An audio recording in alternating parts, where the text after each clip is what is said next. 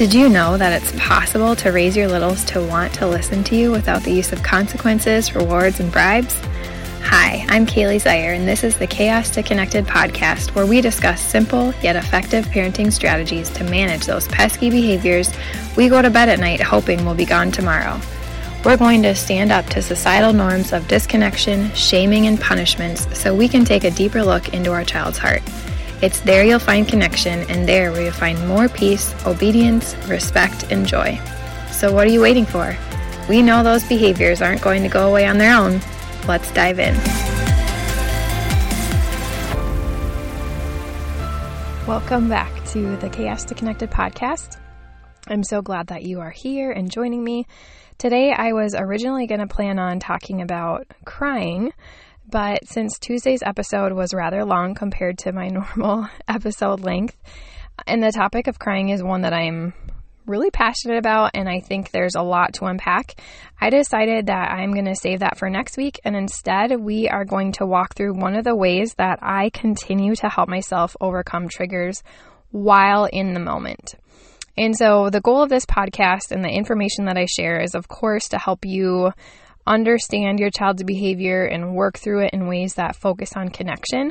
But a big part of that is also helping to give you a different perspective of your child than we are generally given from society and lots of times other professionals or friends and family.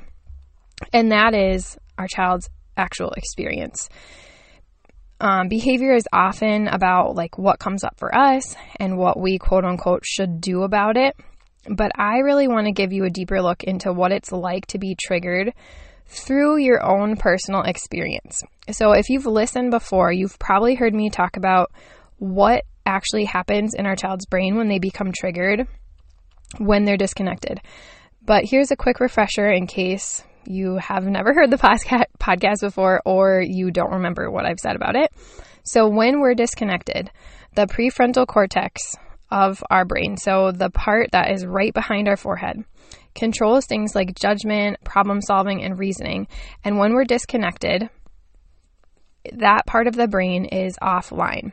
So this means in the moments that our child is demonstrating difficult behavior like tantrums or aggression, they actually can't retrieve information to help them through it like they can when they're calm and connected.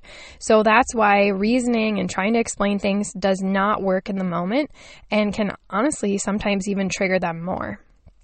So now I bet you hear me say that and think it makes sense, but maybe you've never actually applied it in a way that really makes it something concrete in your mind that you can reference, and maybe you've never even realized how it's happening the same exact way to you.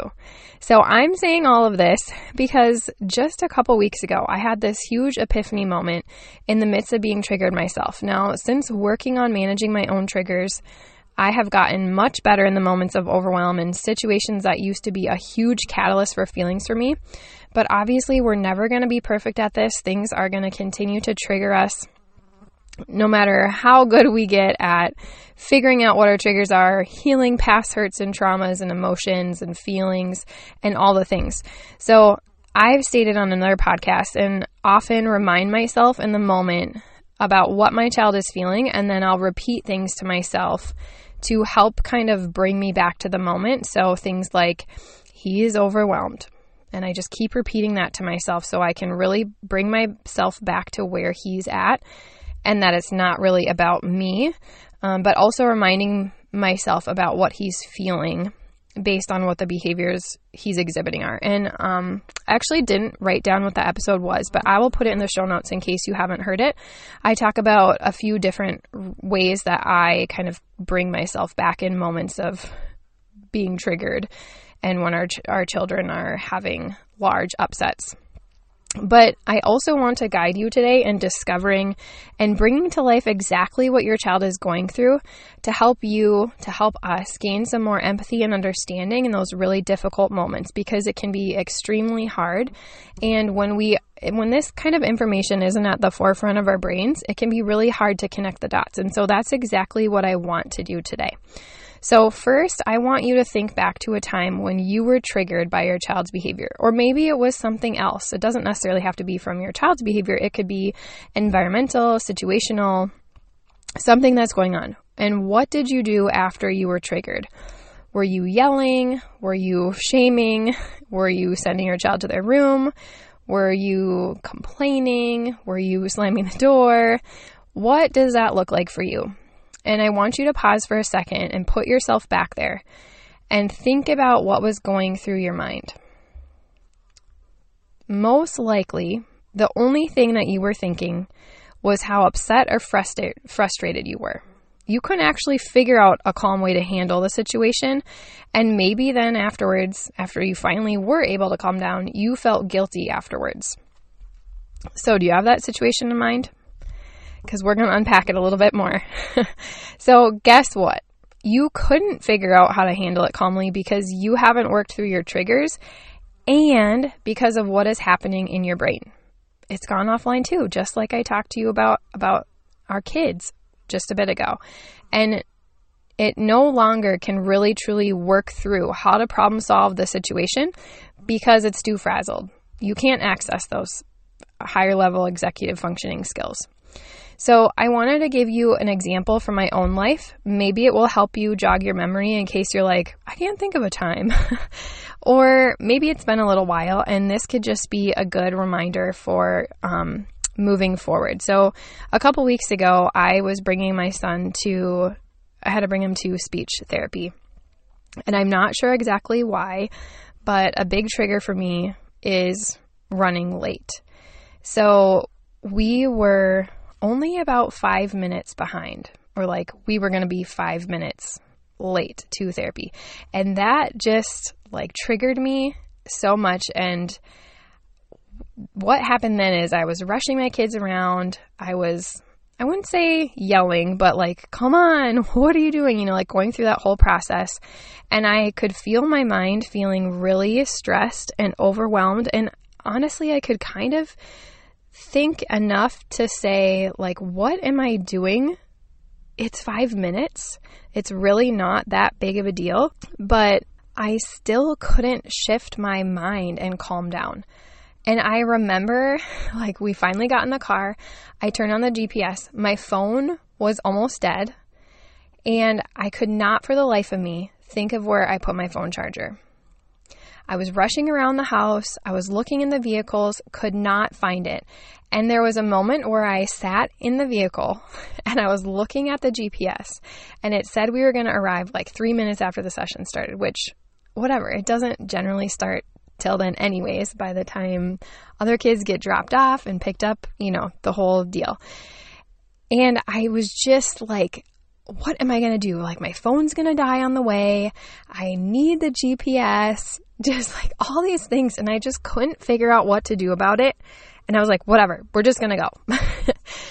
And I finally eventually calmed down. You know, I was taking deep breaths, whatever, going through all the process. And we got back. And guess what? I went in the kitchen and my phone charger was literally sitting right in front of my face. So I share that with you because I knew that, like, I just knew in the moment, like, this is, this doesn't make any sense. I'm getting so worked up over this seemingly insignificant moment, but yet I couldn't stop myself. And it was this realization, like, wow, this is exactly what my kids are feeling like when they're dysregulated, when they're disconnected, when they're triggered. They, like, this is what is happening to them. They can't think. Like, they should know X Y Z, or they should be able to do that. It's right there. But even for me, like, I could not see the phone charger right in front of my face. And so I just wanted to share that with you today because I want to bring us back a little bit to realizing not just on paper what's going on in our child's brain, but actually understanding what's happening based on our own experience. So I want you to take some time today, this weekend, this week, and think about a time that you've been triggered, or maybe the next time you get triggered. And once you come through it, think really hard about, reflect back on what it was like for you. Could you problem solve effectively? Were you reasoning appropriately? And how did that go for you? And then think about that in terms of your child and the things you experience and see when they are feeling triggered. And I just want to share this with you. It's not going to necessarily stop us from being triggered, but the goal is to help us gain a more empathetic and understanding view of what our child is going through in the hard moments, because no one really talks about that. And just because they're having behaviors, often we want to manipulate them and change them, but what's really going on underneath? Because if we're in the same situation and somebody is trying to come at us about, you know, like arguing back with us when we're having a tough time, what's that going to turn into? It's going to turn into a bigger argument. It's going to turn into a fight. It's not going to be like, oh, okay, I'm all better now, you know? And so I just think there's lots of benefit to just putting ourselves in our child's shoes, but actually in our own shoes, and really reflecting on what that looks like for us, and then comparing what that looks like for our kids, so that in future moments, maybe we're not triggered by them. Maybe we're able to be calm. And when they're having their big feelings, just reminding ourselves of what it's like for us to go through these triggering moments can help us continue to support them in those times when they're being triggered. So I hope that was a helpful perspective for you, and I would really, really encourage you to take some time and reflect on that, so that it can actually be of use to you in future situations. Um, if you are really struggling with your child's behavior and you don't know what to do, I really want to encourage you to go in the show notes and click the link for the Behavior Blueprint coaching sessions and just look at what that's all about. My goal is to really help lay out a blueprint for you, exactly what it says, of what connection strategies you need to implement, how to implement them specific to your child, to you, to your home, to the situation, to the feelings that are under the surface that are causing that behavior that your child is communicating, so that you can move forward. Because I know what it's like to feel like you have a chaotic home, to feel like you're always yelling, you're always punishing, you're always sending your child to your room, you're always feeling guilty because of yourself being triggered. And so I just really want to encourage you to check out these sessions so that you can bring more peace and calm and connection back into your home. With that, I will talk to you guys next week.